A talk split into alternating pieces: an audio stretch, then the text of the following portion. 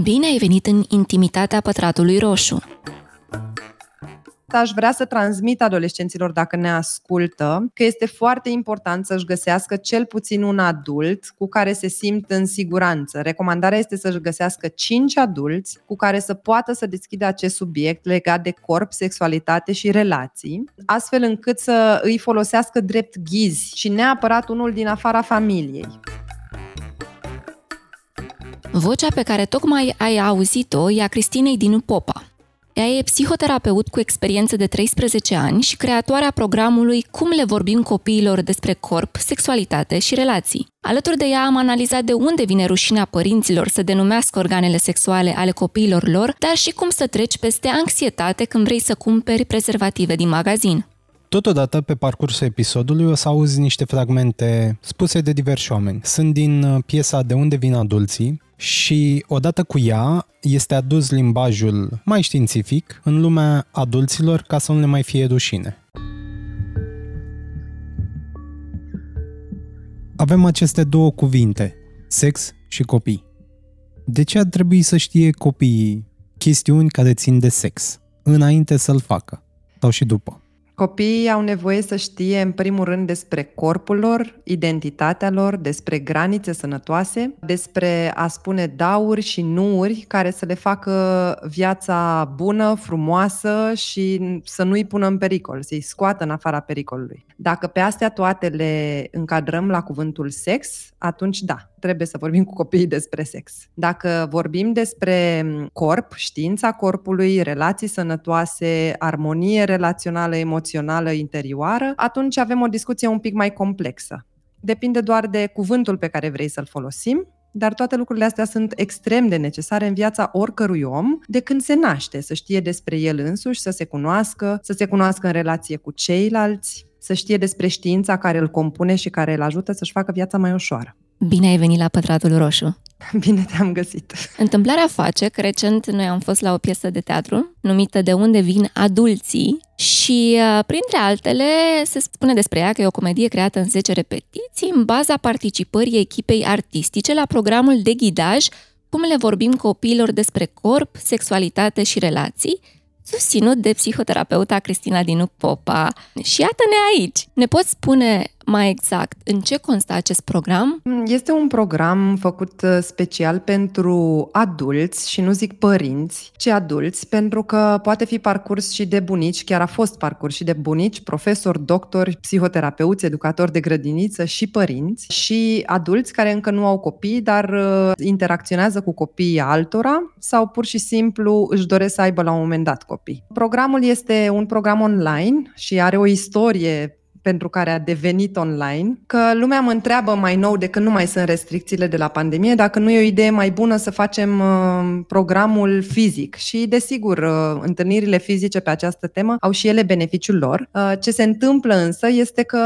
am aflat care este diferența dintre fizic și online când vine vorba despre acest subiect în mod particular. În psihoterapie, înainte de pandemie, credeam că toate interacțiunile fizice sunt mai bune decât cele online, așa că am început acest program întâlnindu-mă cu grupul grupuri de părinți. Ceea ce a fost foarte ok și revelator pentru ei, doar că pe măsură ce a venit pandemia și a fost nevoie să trecem la întâlniri online, dar live, mi-am dat seama că oamenii în acest context în care ei stăteau la ei acasă cu sau fără camera pornită, erau mult mai plini de insight-uri decât cei care veneau în aceeași cameră cu mine, culmea. După care mi-am dat seama, pentru că o parte din participanții online nu au reușit să intre live și mi-au cerut niște înregistrări, mi-am dat seama că feedback-ul în urma înregistrărilor este mult mai insightful decât feedback-ul celor care veneau live. Și mi-am explicat foarte simplu chestia asta, pentru că fiind așa un subiect impregnat de rușine și vinovăție și tot felul de angoase, este foarte greu de dus emoția de a deschide gura de față cu altcineva despre asta. Așa că programul a ajuns să fie un program exclusiv înregistrat, care este ca o călătorie. Are în el întrebări de reflexie pentru participanți, la care ei au nevoie să răspundă de-a lungul programului. Are în el mini-meditații meditații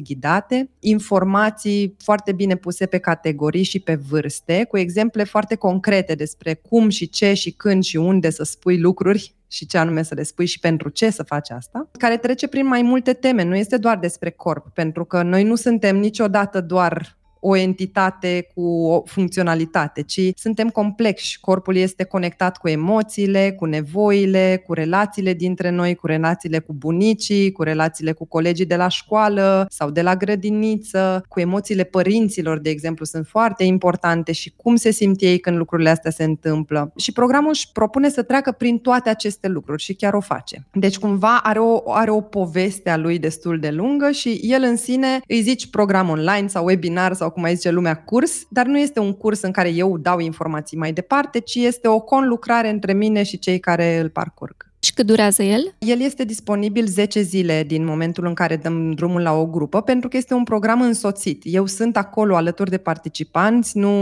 merg în blind cu acest program și din, din aceste motive, că insight-urile sunt mult mai mari atunci când oamenii stau în colțișorul lor intim și parcurg acest program, interacțiunea dintre noi este așa. La început ne vedem un pic live ca să ne cunoaștem, să începem interacțiunea, după care, pe măsură ce ei parcurg programul, interacțiunea este în stil chat pe aplicația pe care se întâmplă întrebările și răspunsurile și la finalul programului lămurim tot ce mai este de lămurit, de obicei nu mai este de lămurit, este despre exprimat ce s-a întâmplat în timpul programului, într-o ultimă întâlnire la finalul celor 10 zile. Și ce element comun ai regăsit, așa mai ales având în vedere vârstele care sunt variate?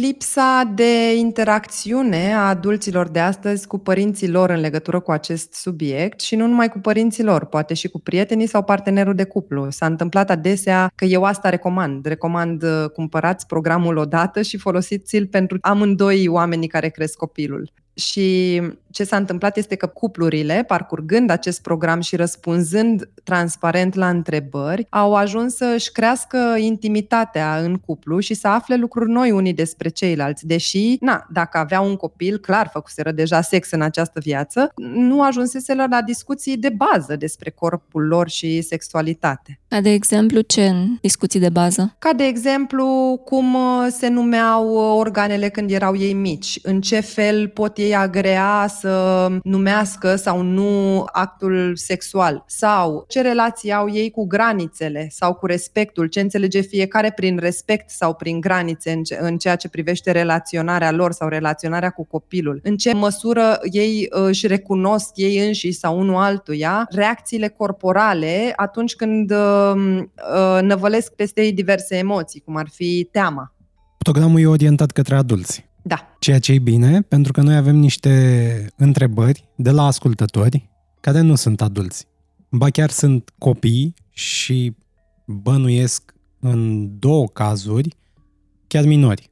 Dar nu știm vârstele exacte, așa că o să le spunem uh, tineri. Și acum, după ce ne-ai făcut prezentarea pentru adulți, hai să trecem la niște răspunsuri pentru cei mai tineri. Uh-huh. Și mhm. să trecem prin aceste întrebări pe care le-am primit Prima este foarte interesantă și interesul vine mai ales din faptul că este o situație atât de des întâlnită. Mama intră mereu peste mine în cameră, deși am zis de multe ori să ciocăne. Nu am cum să-mi încui camera și asta mă enervează, ceea ce e firesc. A urlat și a zis că atât timp cât sunt sub acoperișul ei, poate să intre oriunde, că e mamă. Ce pot să fac? Ce ar putea să facă un uh, adolescent într-o astfel de situație. Vezi de ce este programul pentru adulți?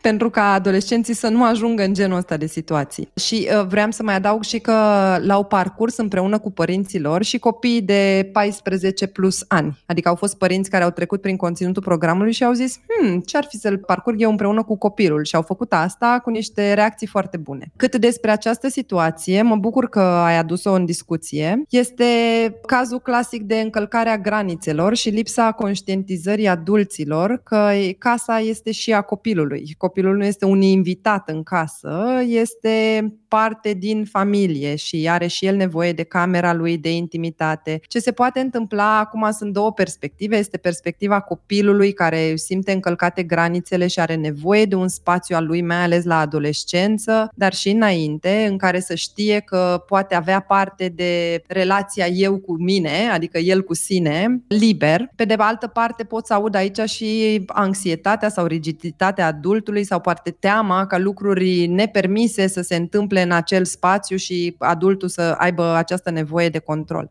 Ce poate da, să facă copilul este să învețe ceva despre granițe și intimitate din această situație în care este. Poate să discute cu părintele lui despre nevoile pe care le are. Eu un program adesea încerc să-i aduc pe adulți înapoi la a-și aduce aminte cum era în copilărie sau cum era în adolescență. Hei, pentru tine cum era să ai sau să nu ai acest spațiu? Oare aveai și tu gândurile tale sau activitățile tale pe care vrei să le faci în liniște fără să fii disturbat de alții? Copiii au puține posibilități să facă asta. Îmi imaginez că un copil care are genul ăsta de părinte care nu-și dă seama că încalcă o limită, nu are discuții extraordinar de intime sau profunde cu acest părinte, că dacă ar avea această situație este rezolvabilă. Copilor uneori le e greu să ajungă la părinților. Zic și eu niște posibilități. Cel mai bine ar fi ca acești adulți să aibă niște alți adulți cu care să poată discuta, care să le deschidă inima și sufletul către dificultățile copiilor. Ridic o dilemă secundară în tot cazul ăsta și mă leg de un uh, lucru pe care l-ai spus, să încerce acest tip de adolescent presat să n-aibă spațiul propriu, intim, deschide discuția de la tu ca părinte ai vrut să ai un astfel de spațiu. Ce poate răspunde un adolescent când părintele îi spune nu aveam un astfel de spațiu și uite ce bine am ajuns. Da, da zi da. mersi că l-ai pe ăsta. Părinții devin defensivi cu foarte mare ușurință. La piesa de teatru la care ai fost și tu, la final există o discuție cu adulții sau adolescenții din uh, încăpere despre ce tocmai au văzut și ce sens îi dau. Și chiar și în contextul unor piese de teatru cu foarte mult umor, pe această temă a corporalității, sexualității, granițe, limite, respect, adulții pot să devină foarte ușor defensivi. Da, păi într-o relație cu un adolescent care este în mod clar deja tensionată și nici de la acest adolescent nu poți să ai pretenția ca el să meargă zen la adult și să-i zică hei, dă mie voie să te deschid către, către mine și către acest subiect. Ca adolescenții au și ei nevoie să uite la ei înșiși, să și le facă pe ale lor, că viața lor se duce către altă direcție, nu către părinți neapărat în momentul acela. Dar da, într-adevăr, e greu când auzi un nu, eu n-am avut nevoie, cred că ce poți să faci e să spui, pentru mine lucrurile stau diferit. Uite, eu mă simt așa și așa în momentul în care nu am dreptul la spațiul meu, poate îmi imaginez că nu ai încredere în mine, mi-ar plăcea ca relația noastră să fie mai bună, cred că dacă mi-ai respecta spațiu și eu aș putea să respect mai mult niște lucruri din relația noastră sau să te văd pe tine cu alți ochi. Dacă avem uh, adolescenții conștienți în acest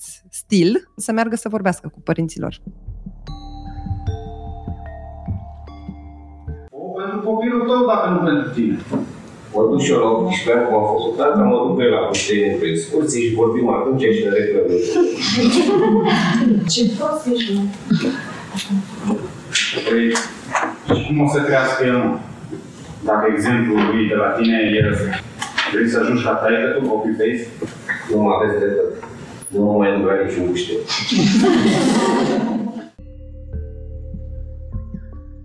în spiritul nevoilor adolescenților și poate că întrebarea asta se extinde dincolo de adolescenți, îmi e rușine să cumpăr prezervative și simt că toată lumea se uită la mine și face mișto de mine. Nu prea e o întrebare, dar se termină așa. Nu știu cum să trec de asta, așa că pun eu o întrebare cum poate trece o persoană anxioasă când vine vorba de cumpărat prezervative, poate cumpărat chiar absorbante, cum poate trece peste această etapă de frică. E natural să îți fie greu să cumperi prezervative când nimeni nu a vorbit cu tine până acum despre lucruri care țin de corp între genunchi și buric. Lucrurile astea rămân nespuse, nediscutate, neabordate, dar sunt foarte naturale și mai mult decât părerea celorlalți, este să-ți prețuiești viața. Este esențial să folosești protecție atunci când uh, ai uh, activitate sexuală și mai important decât asta și decât sănătatea și bunăstarea ta, nu ar trebui să fie nicio părere a nimănui. Hai să vedem măcar uh, trei uh, trucuri prin care să avanseze cumva, măcar să ducă cutia de prezervative spre casa de marcat. Da, eu mă gândeam că este deja cu cutia de prezervative în coș spre casa de marcat și își face curaj să zică, uite, o pun acum să o scanezi. Idei despre cum să ajungă la cutia de prezervative. Păi dacă nu ți iei inima în din și zici, eu o să fac chestia asta și o să-mi dau voie să mă înroșesc și să simt obrajii cum iard și mâinile cum îmi transpiră până trec de casa de marcat ca să văd că până la final nu o să cad din picioare și totul o să fie ok și o să supraviețuiesc, atunci poți să faci lucruri precum să-ți folosești imaginația. Îmi imaginez că această cutie de prezervative va deveni invizibilă când o pun într-un anumit colț al uh, coșului meu de cumpărături sau lângă un anumit aliment sau sub un anumit aliment. Pentru că dacă mi-e foarte greu să îl vadă ceilalți și nu reușesc să trec peste asta cu curaj sau tremurând din toate închieturile, dar ținând teama în brațe, atunci pot să pun cutia de prezervative sub un alt aliment pe care îl cumpăr sau un alt element din magazin și vânzătoarea o va lua și o va pune împreună cu altele mai departe după ce trece de bandă. Mai am eu o idee și să vedem dacă ar fi utilă. Să presupunem că este un oraș, locul în care este acest adolescent sau această adolescentă, să se ducă în altă parte a orașului și să încerce la un magazin unde e mai puțin probabil să fie cineva care să recunoască? Sigur, sau la ore mai puțin populare, când e mai puțină lume în magazin, dar asta generează anxietăți în plus, sinceră să fiu.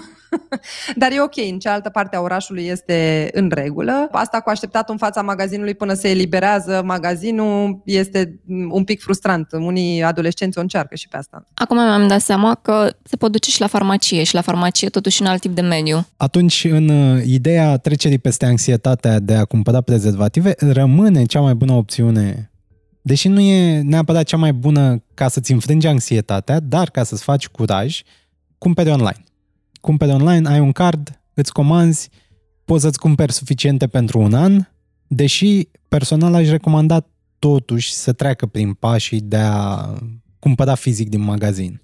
Da, și totuși dacă nu reușește să cumpere online, poate să-și alea o eșarfă sau un acoperământ să pună peste cutie până când trec de casă. Sperăm că vor fi mai multe acte sexuale protejate cu aceste sfaturi.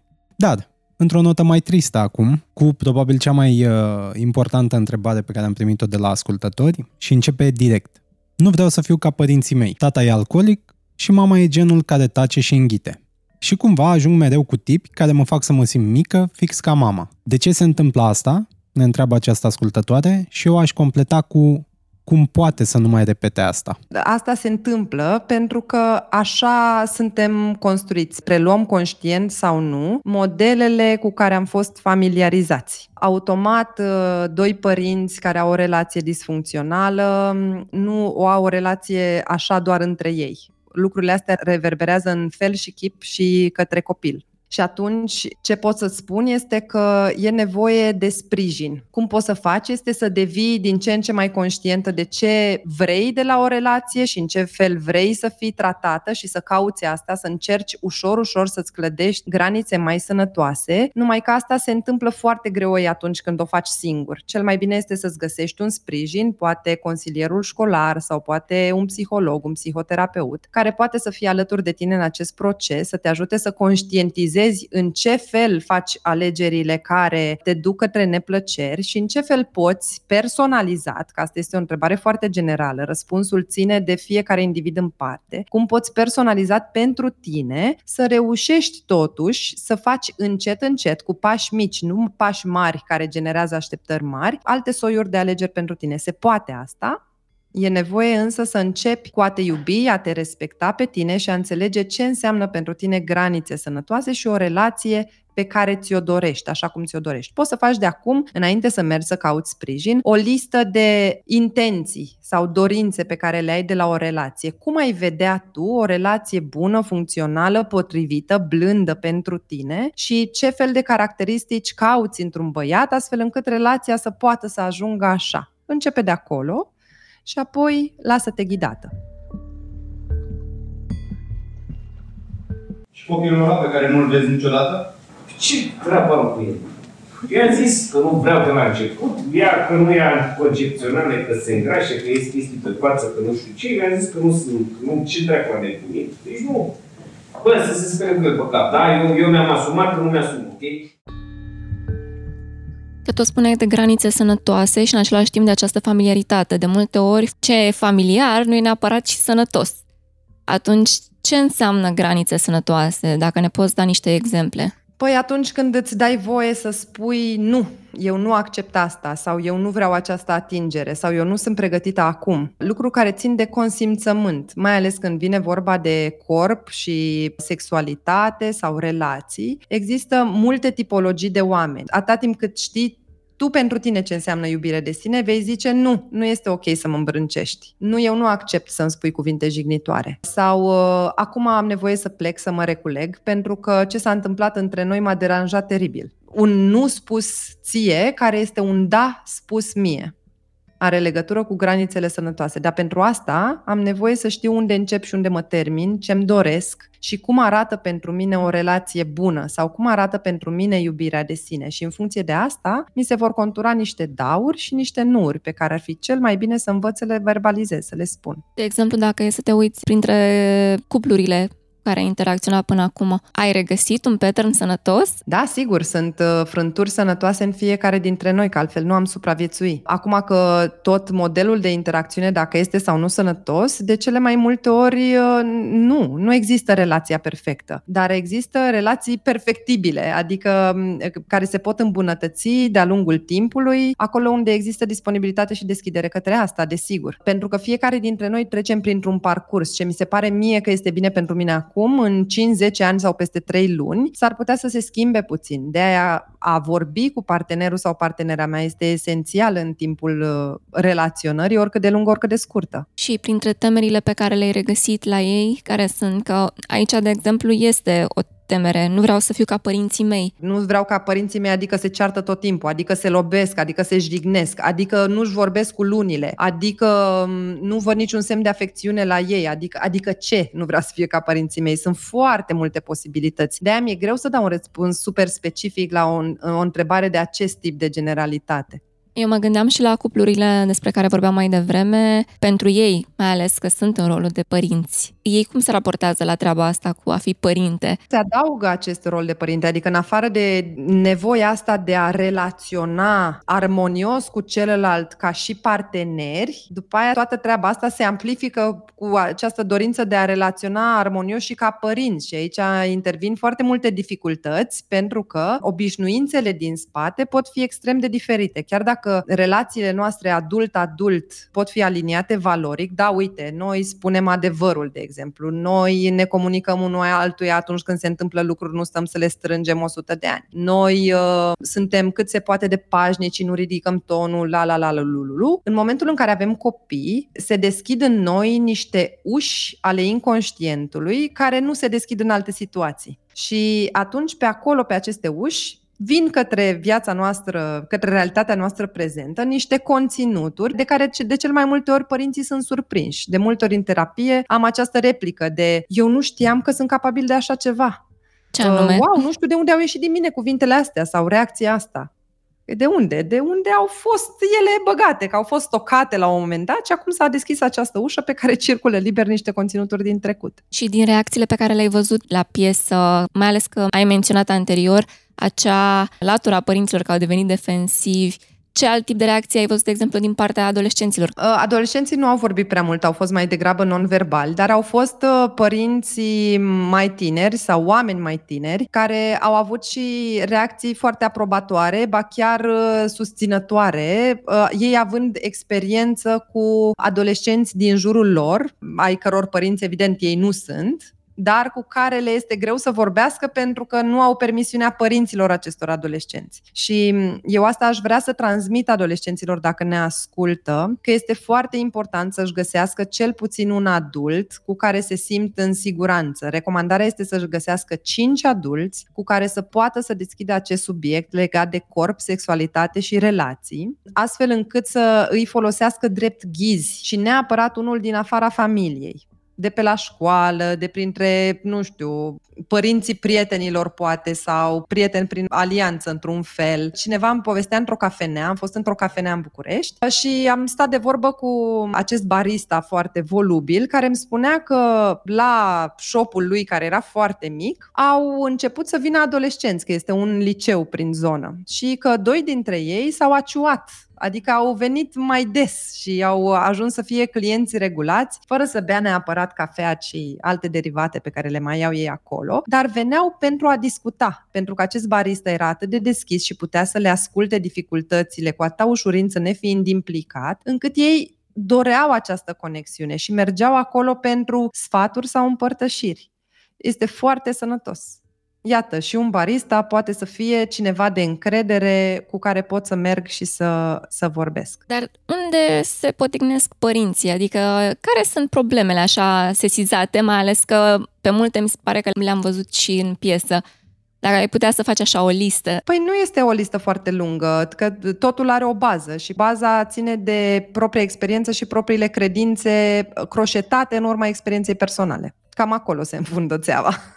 Și atunci, în contextul acesta, de ce ar trebui să folosim cuvintele de fapt, cum să numim cuvintele astea? Științifice. Științifice. Da, de ce ar trebui să folosim cuvintele științifice în loc de eufemisme? Și aici, evident, mi-a rămas în minte fragmentul ăsta din piesa de teatru, această dilemă a presupușilor părinți că vorbești urât dacă zici penis în loc de cocoșel și pot înțelege de ce pare că vorbești urât.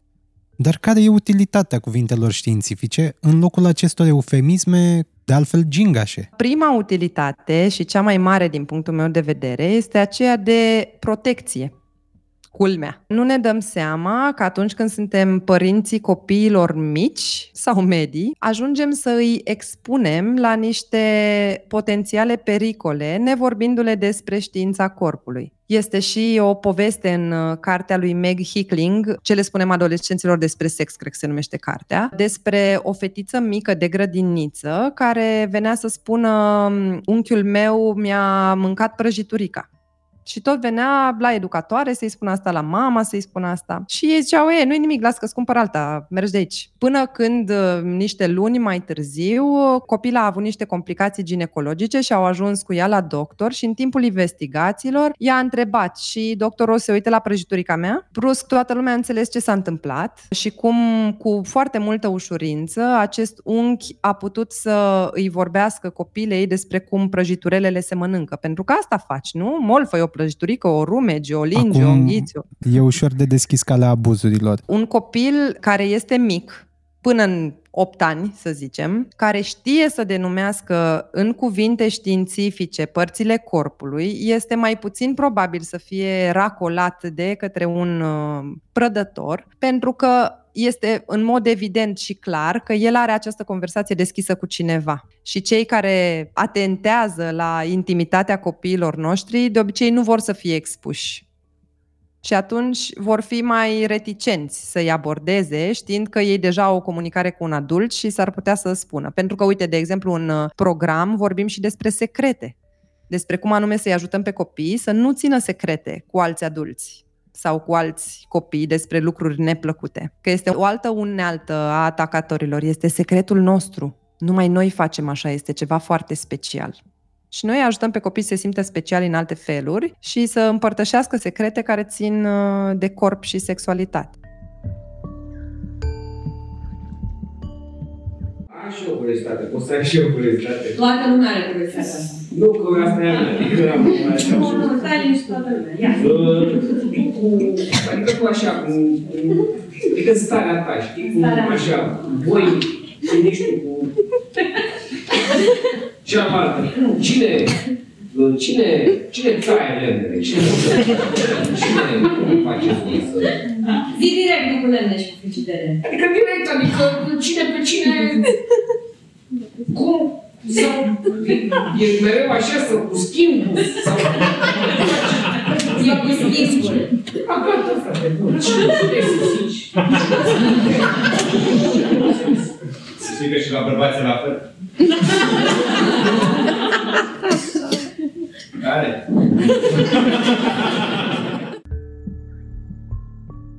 Și atunci când ai lucrat cu uh, actorii și ai văzut improvizând, că am înțeles că toate scenetele de fapt au pornit la un soi de improvizație, niște exerciții pe care le-au făcut pe baza programului. Ei simțit în vreun moment că și ei, nu știu, se simțeau rușinați sau șocați de ceea ce spuneau? Nu știu dacă explicit le-a fost greu, adică dacă îi întrebi, probabil o să spună, băi, nu, nu, nu a fost așa de greu, dar mi s-au părut simpatice niște acte simbolice, cum, de exemplu, la premieră, o parte dintr-un cântec a ajuns să nu fie spus, pentru că, na, un actor a avut niște dificultăți, nu s-a simțit asta, participanții n-au știut, chiar nici eu n-am știut până n-am văzut a doua reprezentație, când cântecul, jumătate din el a fost pus.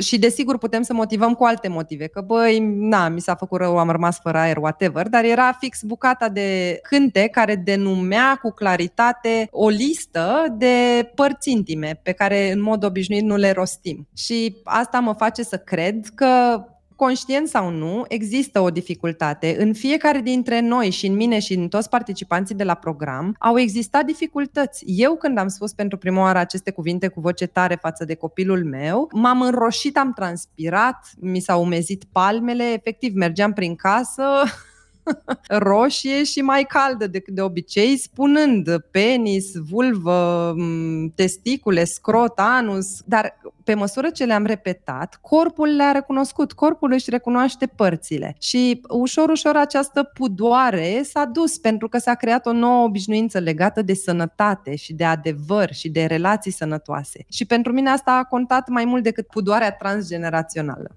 Dar de ce există pudoarea asta? Este de foarte multă vreme. Păi gândește-te câte zeci de generații au trecut fără ca noi să vorbim deloc despre organe intime, în vreun fel. Ba sau da, despre am, am vorbit, sexual. Am vorbit despre toate, doar că le-am împachetat în eufemisme.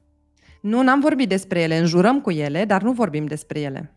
Când a fost ultima ta discuție cu prietenii tăi despre în ce fel îți manevrezi uh, penisul sau uh, ce senzații ai într-un anumit moment al actului sexual și ce senzații ai în alt moment și cum uh, penisul tău simte vaginul femeii pe prin interior și când te întâlnești cu una sau alta dintre protuberanțe? Când avem noi discuții de astea relaxate vreodată? Păi nici dacă folosim termenii științifici nu le vom avea. Adică e, e cumva o împărțire în două planuri. Astea sunt niște discuții pe care oricum oamenii nu le au nu, nu e din pudoare. Mie nu mi se pare că e din pudoare, ci mai degrabă că presupune să intri într-un nivel al unei discuții în care ai de ce să intri cu prieteni sau cu cunoscuți sau cu familia? Care ar fi utilitatea, de fapt, independent de termenii folosiți? Care ar fi utilitatea? Care este utilitatea să vorbim despre un apus pe care îl experimentăm amândoi sau utilitatea de a vorbi de un anumit fel de mâncare și despre nuanțele gustului culinar? Care este utilitatea de a vorbi despre în ce fel uh, camera asta cu mobila așezată așa mă face să mă simt într-un fel și invers în alt fel? Pentru ce? Pentru asta există o utilitate și raportare la senzorialitate și legat de sexualitate nu.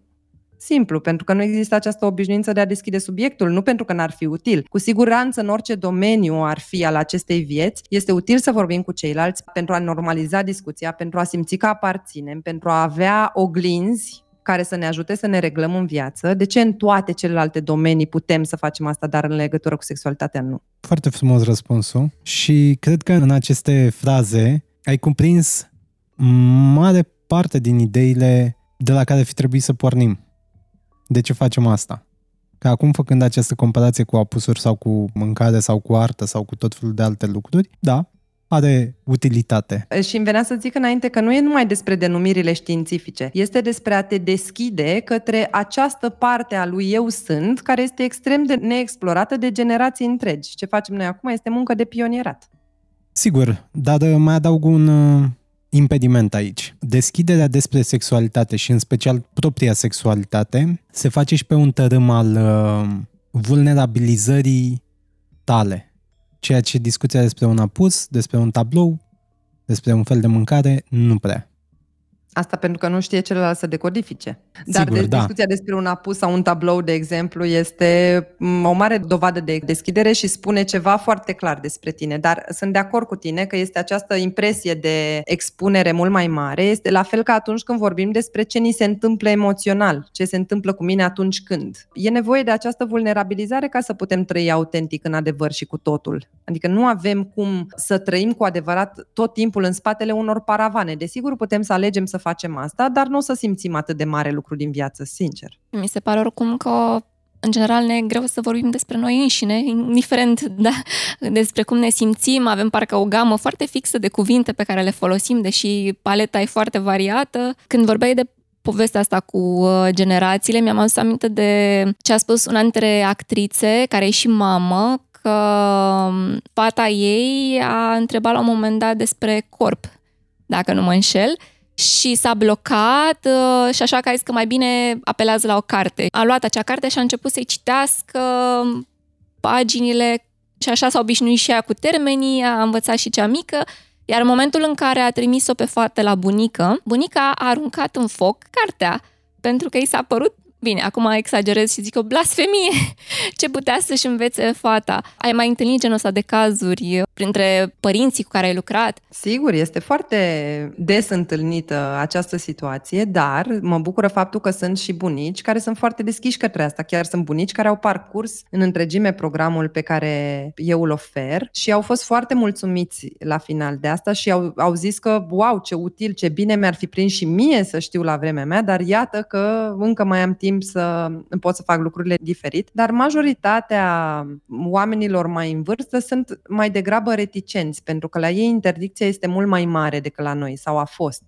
Ei au trăit vremuri în care asta nu era nici pe departe nici pe foarte departe, un subiect de discuție. Era ultima chestie la care să te gândești și la, despre care să vorbești. Și e nevoie să ținem cont de distanța asta dintre generații și să respectăm și modul în care ei au trăit în viață. Nu e nevoie să mergem să le spunem tu greșești. Copiii, dacă au o relație de siguranță cu adulții prezenți, cei mai prezenți din viața lor, care ar trebui să fie părinții, sau educatorii sau profesorii, nu trebuie să aibă genul ăsta de relații cu toți adulții din viața lor. Atâta timp cât au o bază solidă, după aia vântul poate poate să bată, pentru că casa va rămâne în picioare. În nota asta și pentru că ne apropiem de final, eu aș vrea să mai adaug uh, această mențiune pe baza discuțiilor pe care le-am avut de-a lungul timpului cu oameni de vârstă mai mare. E și chestiunea de a avea răbdare cu ei. Da. Sunt toate lucrurile pe care le-ai spus tu și în egală măsură uh, nu o fac din rea voință. De multe ori e posibil să o facă și ca să nu trebuiască să răspundă la diverse întrebări care i-ar pune în situația de a nu avea răspunsuri și ca adult trecut de o anumită vârstă, de regulă 40, 60, aș zice, da. 60, este oribil să n-ai răspunsuri și să spui nu știu sau poate să aflu la un moment dat. În nota asta, da, și ei au de învățat.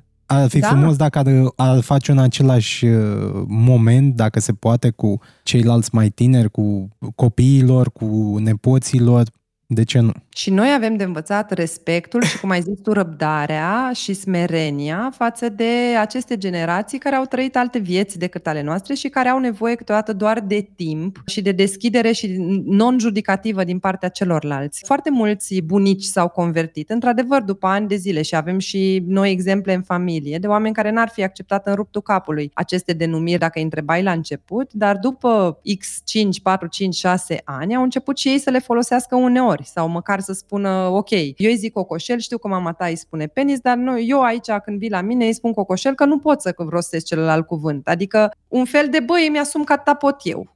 Dar asta este deja o dovadă foarte mare de, de deschidere și de a zice, da, cuvintele științifice există, dar eu voi spune asta. Bun. Îți mulțumim și sper să nu fie ultima dată când ne auzim. Adică să avem această cale deschisă pentru că întrebări și curiozități sunt numeroase, ba chiar uh, profit de acest moment de încheiere să îi îndemn pe oameni să ne trimită alte curiozități pe care le au, poate chiar cazuri de ale lor, cum au făcut, cum au gestionat, cum au învățat ei și data viitoare când ne reauzim să vedem ce capitole mai adăugăm la conversația asta despre înțelegerea corpului, sexualității și relațiilor noastre cu ceilalți prin cuvinte care nu dor și nici nu ne, nu ne lasă cu sechele. Da, eu sunt de-a dreptul surprinsă că terminăm această conversație, dar mă bucur că am avut-o măcar și până aici. Pentru mine s-a simțit ca și cum de-abia început. Da, asta e, e frumos. adevărat că probabil aș putea să vorbesc trei zile pe subiect. Asta e frumos la teme de tipul ăsta, că toată țara abia a început. Așa da. e sentimentul general. Da, și e foarte bine că am început. Sunt bucuroasă și recunoscătoare pentru asta și sper să ne uităm la o lume mai bună în viitor, căci, iată, teme legate de corp și sexualitate încep să se întețească în tot felul de teme legate de identitate în viitorul apropiat al copiilor noștri, în adolescență și în partea lor de tinerețe. Și atunci mă bucur că avem această conversație, că am deschis-o și, desigur, dacă mai vreți să mai vorbim, aici sunt. Mulțumim! Și mulțumim pentru toate detaliile pe care ni le-ai dat. Cu mare drag! Acest podcast a fost realizat de Dana Alecu și Dățvan Băltărețu. Fiecare nou episod Pătratul Roșu poate fi ascultat pe SoundCloud, Spotify și Apple Podcast și multe alte platforme. Totodată, nu uita să ne urmărești pe Facebook și Instagram ca să afli care vor fi următorii noștri invitați și să ne spui ce ai vrea să știi de la ei.